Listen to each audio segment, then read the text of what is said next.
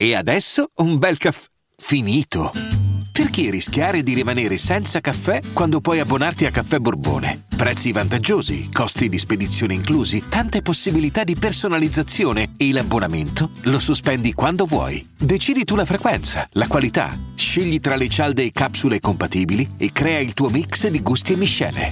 Mai più senza caffè con l'abbonamento Caffè Borbone. Tutte le info su caffèborbone.com.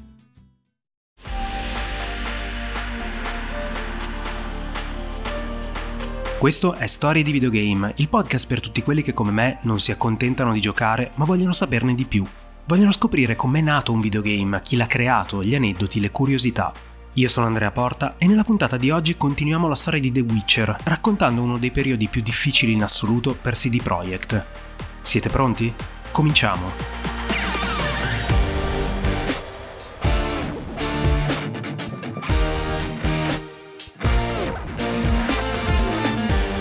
Avevamo lasciato i fondatori di CD Projekt subito dopo il lancio di The Witcher e l'uscita della Enhanced Edition, distribuita a settembre 2008.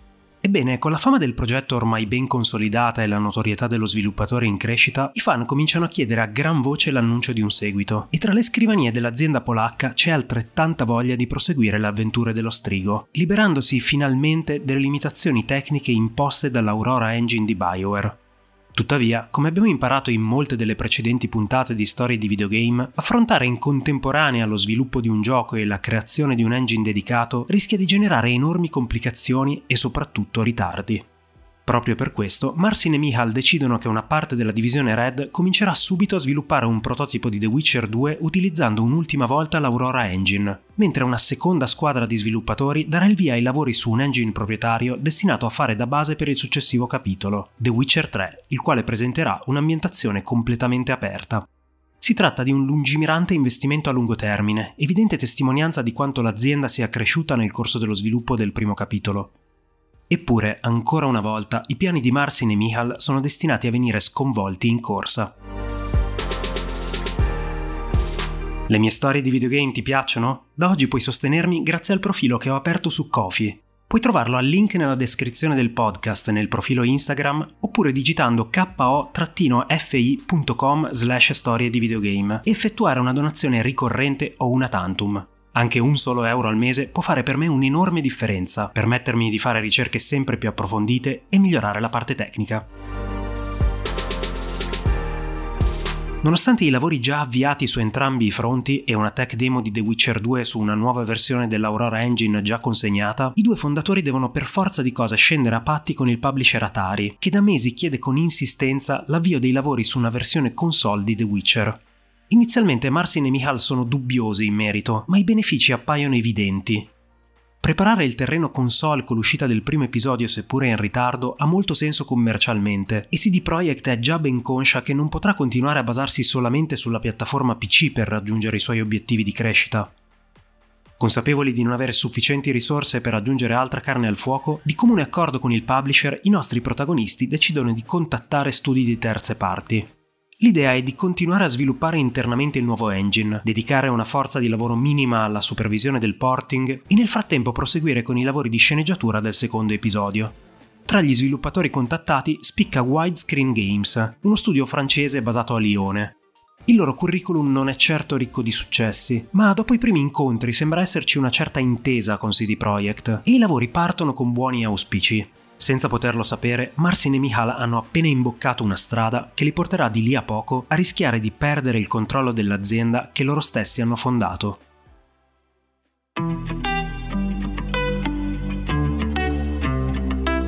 Passano solo 5 mesi prima che una serie di problemi di produzione vengano a galla. Fallendo le prime milestone di progetto, Widescreen Games lamenta grosse difficoltà con l'Aurora Engine, CD Projekt trasferisce quindi una decina di dipendenti della divisione Red negli uffici dello sviluppatore lionese, sperando così di sbloccare la situazione. Purtroppo i progressi si arrestano di continuo a causa di costanti impedimenti tecnici. Dobbiamo considerare a questo punto che sono passati 7 mesi dall'inizio dei lavori sul porting e CD Projekt sta rischiando di consumare più risorse sul supporto a widescreen games di quante non ne stia investendo per procedere con i due sequel di The Witcher. Questa situazione chiaramente non può continuare e Marcin e Michal decidono di andare di persona a Lione. I giorni che seguono, fatti di interminabili meeting che spesso sfociano in litigi e addossamenti di colpe, non portano a nulla di buono. La richiesta di Widescreen Games è insostenibile. Almeno un altro anno di lavori e 30 persone aggiuntive sul progetto. I fondatori di CD Projekt arrivano all'unica conclusione possibile. Il port in console va cancellato al più presto.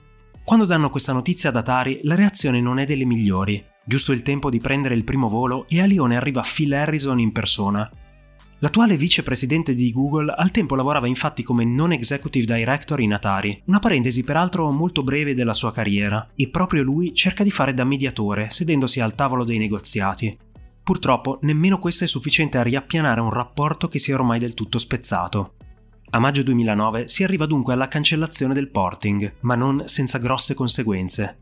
Dopo giorni di estenuanti meeting a Lione, Marsin riparte alla volta di New York per trattare con Atari, la quale vuole esercitare il suo diritto di far pagare a CD Projekt una corposa penale per non aver portato a termine il lavoro di conversione di The Witcher.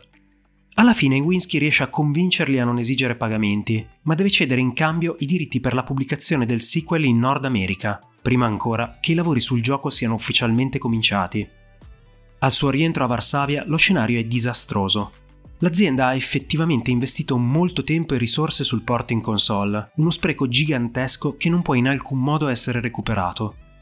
Se questo non bastasse, CD Projekt ha lanciato da poco un e-commerce noto al tempo come Good Games, oggi noto più semplicemente come GOG.com, il quale dovrebbe rispecchiare i valori su cui è stata fondata l'azienda, proponendo prodotti liberi da sistemi di protezione del software tanto in voga in quegli anni. In altre parole, chiunque acquisti un gioco dal sito può successivamente usufruirne e cederlo a terzi, senza limiti di sorta. Dato che il resto delle aziende sembrano voler andare nella direzione opposta, inizialmente Good Games incontra diverse resistenze e per quanto sia destinato ad avere successo, per diverso tempo costa decisamente più di quanto non renda. Se a questo si aggiunge il costo dell'acquisizione di Metropolis conclusa nel 2008 e la crisi finanziaria globale iniziata proprio nel 2009, quella che ricade su CD Projekt è la proverbiale tempesta perfetta. Nel giro di pochi mesi, dall'essere sulla cresta dell'onda, la compagnia passa al trovarsi sull'orlo del fallimento e a dover vendere asset pur di pagare gli stipendi. Ormai allo stremo delle forze, dopo anni di battaglie sul filo del rasoio, Marsin e Michal arrivano a pensare di chiudere la compagnia prima che i debiti diventino voragini incolmabili e ripartire da zero. Alla fine la salvezza si presenterà sotto forma di una manovra finanziaria nota come reverse takeover. Cercherò di spiegarla nella maniera più chiara possibile. Per non fallire, CD Projekt ha bisogno di urgente liquidità e dato che le banche non sono disposte a concedergliene altra, l'unico modo è quotarla in borsa e attirare degli investitori che comprando azioni riportino liquidità nelle casse. Questa tuttavia è una manovra che normalmente richiede tempo e lunghe verifiche che sfociano infine in una IPO, Initial Public Offering, la quale può tuttavia essere aggirata agendo all'inverso, ossia facendosi acquisire da una compagnia che sia già quotata in borsa e poi dividendo a metà gli share. Ecco quindi che grazie alla mediazione di un'azienda specializzata nota come Inner Value, CD Projekt viene acquisita dalla società polacca di servizi tecnologici Optimus, la quale non versa in ottime acque ma è già quotata in borsa, con una divisione al 50% degli share tra le due entità. In altre parole, CD Projekt diventa ufficialmente una public company e i principali investitori tra cui Marsin riescono a mantenerne il controllo. Questo breve resoconto non può tuttavia rispecchiare la complessità e i rischi di una simile manovra finanziaria, senza contare il successivo periodo nel quale è stato necessario educare i potenziali investitori sulle opportunità presentate dallo sviluppo di videogame. Lo stesso Marcin Iwinski non ha esitato a definire quei mesi come i più bui e spaventosi della sua vita, e non è difficile credergli. Peraltro, come saprà bene chi ha ascoltato la puntata dedicata a Cyberpunk 2077, proprio qui si origina quel delicato rapporto con gli investitori che in tempi più recenti ha portato CD Projekt a mettere a repentaglio la propria reputazione pur di mantenere promesse fatte a livello di business. In seguito a quegli avvenimenti, Marcin e Michal decideranno entrambi di prendere una pausa, dando formalmente le dimissioni da CD Projekt, il primo, come sappiamo, è tornato ai suoi ruoli qualche tempo dopo, mentre Michal ha deciso di cambiare completamente strada. A subentrargli sarà suo fratello Adam Kicinski, oggi CEO della compagnia.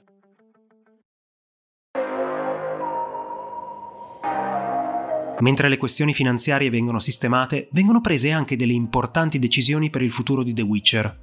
Il nuovo engine sul quale sono stati avviati i lavori diventa il principale focus e Aurora va definitivamente in pensione. I lavori sul terzo capitolo vengono fermati e si decide che The Witcher 2 verrà sviluppato in parallelo con il nuovo motore di gioco. Per limitare i rischi, le dimensioni iniziali previste per il progetto vengono notevolmente ridimensionate. In compenso, l'obiettivo diventa rilavorare completamente il sistema di combattimento, le abilità del personaggio e il design delle missioni. Inoltre, una versione Xbox 360 del gioco viene da subito messa in conto, mentre PlayStation 3 non viene considerata a causa della sua architettura hardware, la quale richiederebbe tempi di adattamento e risorse che CD Projekt non ha a disposizione. Come risulta chiaro già sin d'ora, i lavori su The Witcher 2 ripartono con obiettivi ben precisi e chiari per tutti, e solo grazie a questa ferrea strategia CD Projekt riuscirà ad affrontare con successo la creazione di un nuovo engine in contemporanea con lo sviluppo del gioco. Peraltro, il nuovo Red Engine rappresenta chiaramente la realizzazione di un sogno per un'azienda che fino a quel momento ha dovuto scontrarsi di continuo con tecnologie riciclate o di fortuna. Red Engine viene sviluppato con il contributo dell'intera forza lavoro di CD Projekt, dai game designer agli artist al team degli sceneggiatori. È uno sforzo corale intenso ma anche liberatorio, che permette finalmente all'azienda di creare strumenti pensati su misura per i propri obiettivi. La ripartenza dei lavori su The Witcher 2 segna per CD Projekt anche un momento di ristrutturazione interna, Finiti i tempi in cui tutti si adattano a fare un po' di tutto, proprio questo intenso periodo vede l'origine del Quest Team, dedicato specificamente alla creazione delle missioni di gioco e guidato da Konrad Tomaskiewicz. È particolarmente degno di nota, in quanto solitamente le quest dei giochi di ruolo vengono create con un lavoro condiviso tra game designer e sceneggiatori, ma CD Projekt sceglie di avere una squadra dedicata solo ed esclusivamente alla lavorazione delle missioni, con competenze ibride e in grado di consegnare incarichi già pronti per essere inseriti nel gioco completo. E proprio in questo team, dopo innumerevoli curriculum inviati data la sua grande passione per il primo gioco, viene assunto in prova Pavel Sasko, abilissimo quest designer destinato a scrivere pagine di storia importanti per l'azienda. Per quanto The Witcher 2 venga da subito considerato come un progetto più contenuto rispetto al capostipite, un qualcosa che avrà un effetto evidente anche sulle ore di gioco offerte, si tratta di una ripartenza analoga a quella operata da BioWare con il secondo capitolo di Mass Effect, un esempio lampante è il sistema di combattimento, che abbandona completamente la formula basata sui click del mouse del primo episodio per configurarsi in maniera molto più simile alla media degli action in terza persona, reso tuttavia più variegato dai segni, ossia le magie a disposizione degli Witcher. Il risultato finale è il frutto di diverse sperimentazioni da parte del team di sviluppo, che inizialmente aveva anche pensato di inserire in maniera massiccia i cosiddetti Quick Time Event, ossia la pressione con tempismo di tasti che compaiono a schermo, successivamente limitata solo alle spettacolari boss fight, in favore di un sistema più classico che desse sempre al giocatore la sensazione di avere il pieno controllo dell'azione. Nonostante la durata complessiva potenziale pari a meno della metà rispetto a quella offerta dal capostipite, i sceneggiatori e i game designer trovano il modo di incoraggiare la rigiocabilità di The Witcher 2 e lo fanno creando una trama che presenta una importante scelta subito dopo il prologo, condizionando così le ambientazioni visitate nelle successive ore di gioco, per poi ricongiungersi nel finale. Tutte queste soluzioni, unite a una visione molto chiara sin dall'inizio, fanno sì che per quanto più compatto, The Witcher 2 conquisti alla sua uscita a maggio 2011 tanto la critica quanto il pubblico. Determinante, nemmeno a dirlo, è l'uscita su Xbox 360 a inizio 2012, con una conversione incredibilmente solida dal punto di vista grafico, che conferma pienamente come Red Engine si sia rivelato un ottimo investimento. Nel complesso, lungo i tre anni e mezzo di sviluppo di The Witcher 2, CD Projekt ha dato prova di grandi capacità organizzative e di una gestione strategica efficiente. Come abbiamo ormai imparato, lo sviluppo in tandem di engine e videogame porta quasi sempre a grossi problemi, eppure questa rappresenta una rara eccezione, e tutto si deve alla capacità di contenere le ambizioni contenutistiche del gioco, pur migliorando ogni aspetto del predecessore. Come ben sappiamo, al di là dei buoni successi commerciali, The Witcher 2 porta una grande attenzione internazionale sull'azienda polacca. Laddove il primo episodio era stato visto come un piccolo miracolo indie, il secondo capitolo mette CD Projekt in diretta competizione con i più grandi publisher e sviluppatori del mondo, tra i quali paradossalmente la stessa BioWare, che proprio in quegli anni sta lavorando a Dragon Age. The Witcher diventa un fenomeno non solo nel resto d'Europa, ma anche e soprattutto internamente allo Stato polacco, con riconoscimenti dal primo ministro e quella famosa copia consegnata pubblicamente a Obama durante una visita formale. Forte degli incassi, di un GOG.com che finalmente sembra aver ingranato la giusta marcia e di accesso a sovvenzioni statali, l'azienda è pronta a fare un enorme salto di qualità. Vacanze in Sicilia o in Sardegna. Con i traghetti GNV viaggi in relax, porti tutto quello che vuoi e ottieni super vantaggi. Col nuovo programma Fedeltà MyGNV accumuli punti viaggiando, ricevi un cashback del 20% e tanti sconti a bordo. Non c'è modo più conveniente per andare in vacanza. Scopri i dettagli su gnv.it.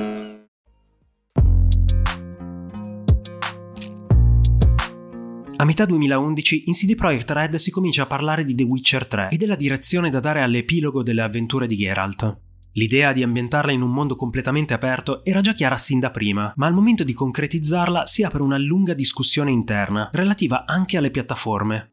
Per quanto venga considerato un rischio e diversi analisti sostenessero al tempo che le nuove console avrebbero generato numeri deludenti, CD Projekt decide di comune accordo di puntare esclusivamente alla successiva generazione, in modo da non imporsi limiti di fedeltà grafica e vastità delle ambientazioni. Degno di nota il fatto che solo qualche anno dopo la stessa CD Projekt farà scelte molto diverse per Cyberpunk 2077. L'altra fonte di preoccupazione è invece relativa alla struttura del gioco. Se l'open world ha come principale attrattiva la totale libertà, quando nei suoi confini si desidera ambientare una storia, le complicazioni non sono poche. Il primo scoglio incontrato dal design è rappresentato proprio dalle tre grandi ambientazioni che i designer vogliono includere, Lasciare libero arbitrio al giocatore su dove andare comporterebbe fare in modo che il livello dei nemici cresca automaticamente in relazione a quello del giocatore, una meccanica nota come level scaling, che tuttavia si espone spesso a critiche legate al senso di crescita e miglioramento del giocatore, il quale finisce per risultare ridimensionato. D'altra parte, avere un livello fisso per i nemici significa invece di fatto limitare la libertà del giocatore e costringerlo a muoversi solo in aree non eccessivamente letali per il suo livello. Dopo interminabili disquisizioni si opterà per quest'ultima soluzione. A compensare i limiti esplorativi ci penseranno comunque due cose, l'enorme estensione delle tre aree e la densità di contenuti che offriranno al giocatore. A capo dell'intero progetto viene messo Konrad Tomaskiewicz, ex leader del Quest Team, quando i designer gli sottopongono le tre grandi ambientazioni che andranno a comporre la mappa di gioco, le quali rappresentano tra l'altro l'unico elemento al quale ha contribuito anche Sapkowski, suo fratello Mateusz, che nel frattempo ha preso il suo posto alla guida del Quest Team, rimane senza parole. Vi rendete conto di quanto è grande questa mappa che stiamo guardando? Non ho la minima idea di come faremo a riempirla di attività. Quello che ancora non sa è che di lì a breve Conrad se ne uscirà con un'idea destinata a complicargli ulteriormente la vita. In realtà io un'idea ce l'avrei. La divideremo tutta in quadranti, in modo che ognuno richieda al massimo 30 secondi per essere attraversato. Poi ci assicureremo che in ognuno ci sia almeno un'attività, un incontro, qualcosa che possa attirare l'attenzione del giocatore. Nasce così la regola dei 30 secondi, il lasso di tempo massimo entro il quale un nuovo punto di interesse dovrà essere pronto a catturare l'attenzione. Proprio qui il Quest Team deve dare il meglio di sé, raccogliendo dallo story team guidato da Marcin Blascia le tracce dei diversi archi narrativi e trasformandoli in missioni e attività, aggiungendo poi un denso contorno di contenuti secondari. Un aggettivo che, come ben sa chi ha giocato The Witcher 3, non rende molta giustizia ad alcune delle quest migliori che il gioco ha da offrire, e che sono tutte frutto di un enorme lavoro dietro le quinte. Basti pensare che il trattamento della celebre quest del barone sanguinario, ideata da Pavel Sasco e poi lavorata dal quest team, raggiunge le 60 pagine complessive. Un altro dato interessante sono le riscritture. Ogni contenuto di gioco viene scritto una prima volta in bozza e poi riscritto per 4, 5 e anche 10 volte, raffinando sempre di più i contenuti e la prosa. E non bisogna dimenticarsi che The Witcher 3 è il primo gioco di CD Projekt ad essere scritto contemporaneamente in polacco e in inglese, se vi siete mai chiesti come sia possibile mantenere un livello di scrittura così alto in un gioco vastissimo, la risposta è semplicemente tanto duro lavoro. Tutto questo con team come quello dedicato alle quest e quello dedicato all'open world, che sono costantemente all'opera insieme per mantenere una coerenza in ogni contenuto di gioco.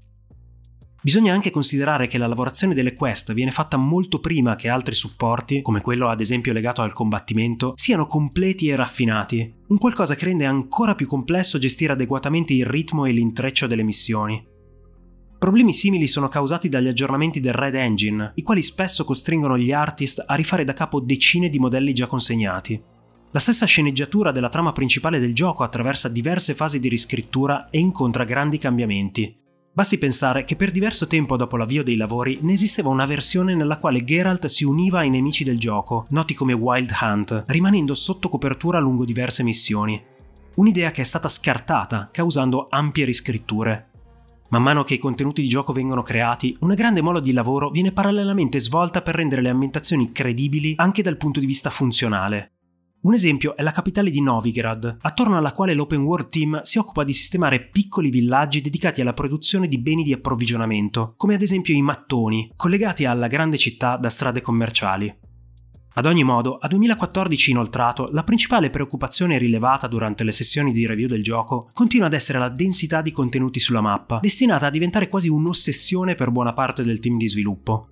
Proprio da questa scaturisce il Gwent, un complesso gioco di carte collezionabili nel quale si possono spendere moltissime ulteriori ore di gioco e diventato successivamente un prodotto a sé stante, destinato a generare grandi profitti per CD Projekt.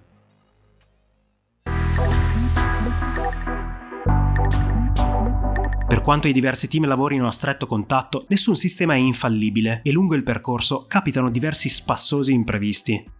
Un giorno il level designer Miles Toast prova la build più recente attraversando l'area di Velen, caratterizzata da una grande carestia che sta colpendo la popolazione. Entrato in una casa, si trova faccia a faccia con un personaggio che si lamenta incessantemente della fame che lo attanaglia. Peccato che in giro per tutta la casa ci siano salami, salsicce, forme di formaggio. Qualcosa chiaramente non va. Dopo aver constatato che la situazione è la medesima in tutta la grande area, Miles scopre che un team di environmental artist si è occupato di riempire meticolosamente tutte le case della zona di cibo, ignaro che secondo la storia i viveri in quell'area siano decisamente scarsi. Occorreranno diversi giorni per sistemare gli esilaranti effetti di questo malinteso.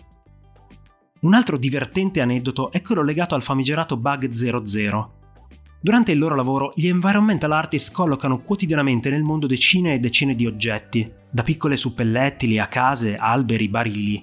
Quando compiono degli errori, utilizzano il classico comando PC CTRL Z per annullare, e questo provoca un'apparente sparizione dell'oggetto.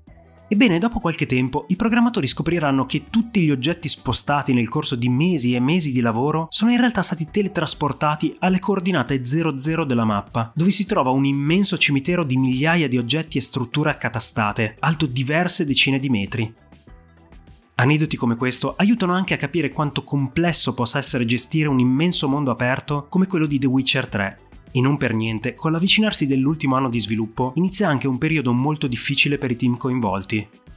I tempi in cui potevano permettersi di creare nel tempo libero mod del gioco dove scendere le montagne in snowboard, ebbene sì, è un aneddoto reale, sono ormai lontani e la lista dei bug da sistemare e dei contenuti da ultimare sembra non avere mai fine. Da metà 2014 e fino a dopo la data d'uscita, una buona parte dei team al lavoro sul gioco sono costretti al crunch, ossia a spendere sul progetto molte più ore rispetto a quelle previste dai loro contratti. C'è naturalmente qualche eccezione, come ad esempio il team dei writer, che si trova decisamente più scarico di lavoro, controbilanciato però da QA tester e designer, i quali sono costretti a sacrificare molto del loro tempo libero per affrontare la chiusura dei lavori e la preparazione della patch day one.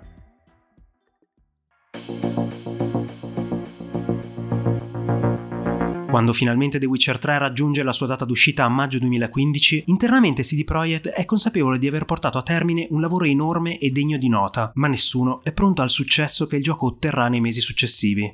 Al suo primo tentativo con un gigantesco open world, CD Projekt Red è riuscita a creare un'esperienza che ancora oggi fa da pietra di paragone per ogni videogame caratterizzato dalla libera esplorazione.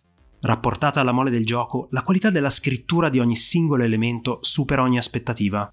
Il risultato in termini commerciali è sensazionale. Nonostante la lunga lista di problemi al lancio, tra i quali gli inevitabili bug e una generale mancanza di pulizia nel sistema di combattimento, The Witcher 3 eclissa ogni record di vendita stabilito dai predecessori e diventa ben presto uno dei videogame più premiati della storia, arrivando a superare le 30 milioni di copie in tutto il mondo. A contribuire al suo successo ci hanno pensato non solo un massiccio e costante supporto tramite patch, ma anche le due straordinarie espansioni uscite nei mesi successivi, le quali hanno imposto nuovi standard relativamente alla quantità di contenuti che porzioni di gioco aggiuntive proposte a pagamento possono offrire. Soprattutto alla luce di questa storia di videogame, quanto è successo poco dopo in CD Projekt con Cyberpunk 2077 ha dell'incredibile e se non l'avete già ascoltata potete trovarlo raccontato nella puntata off the record dedicata. È la dimostrazione che anche un'azienda fondata sui migliori principi e perfettamente consapevole di quanto questi abbiano contribuito alla sua fama e al suo successo possa cadere in errori fatali spinta da motivi di business.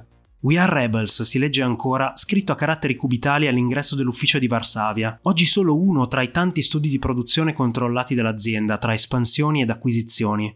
Se al tempo di The Witcher 3 quelle parole avevano ancora un significato preciso, rispecchiando i valori di un'azienda che ha sempre messo i propri fan al primo posto in ogni decisione, oggi sembrano aver perso molta della loro forza. Ebbene, recuperare una fiducia perduta è indubbiamente ancora più difficile che guadagnarsela. Eppure le occasioni di sicuro non mancheranno per chi saprà coglierle, soprattutto in questo fantastico mondo in continuo mutamento che è l'industria del videogame.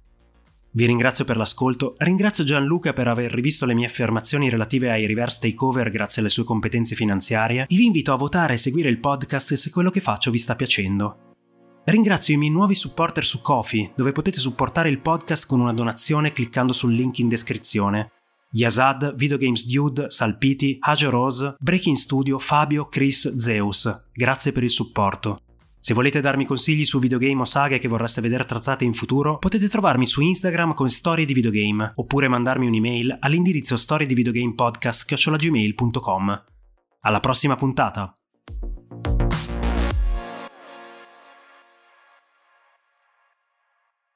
I'm Sandra, and I'm just the professional your small business was looking for. But you didn't hire me because you didn't use LinkedIn jobs. LinkedIn has professionals you can't find anywhere else, including those who aren't actively looking for a new job but might be open to the perfect role, like me. In a given month, over 70% of LinkedIn users don't visit other leading job sites. So if you're not looking on LinkedIn, you'll miss out on great candidates like Sandra. Start hiring professionals like a professional. Post your free job on linkedin.com/people today.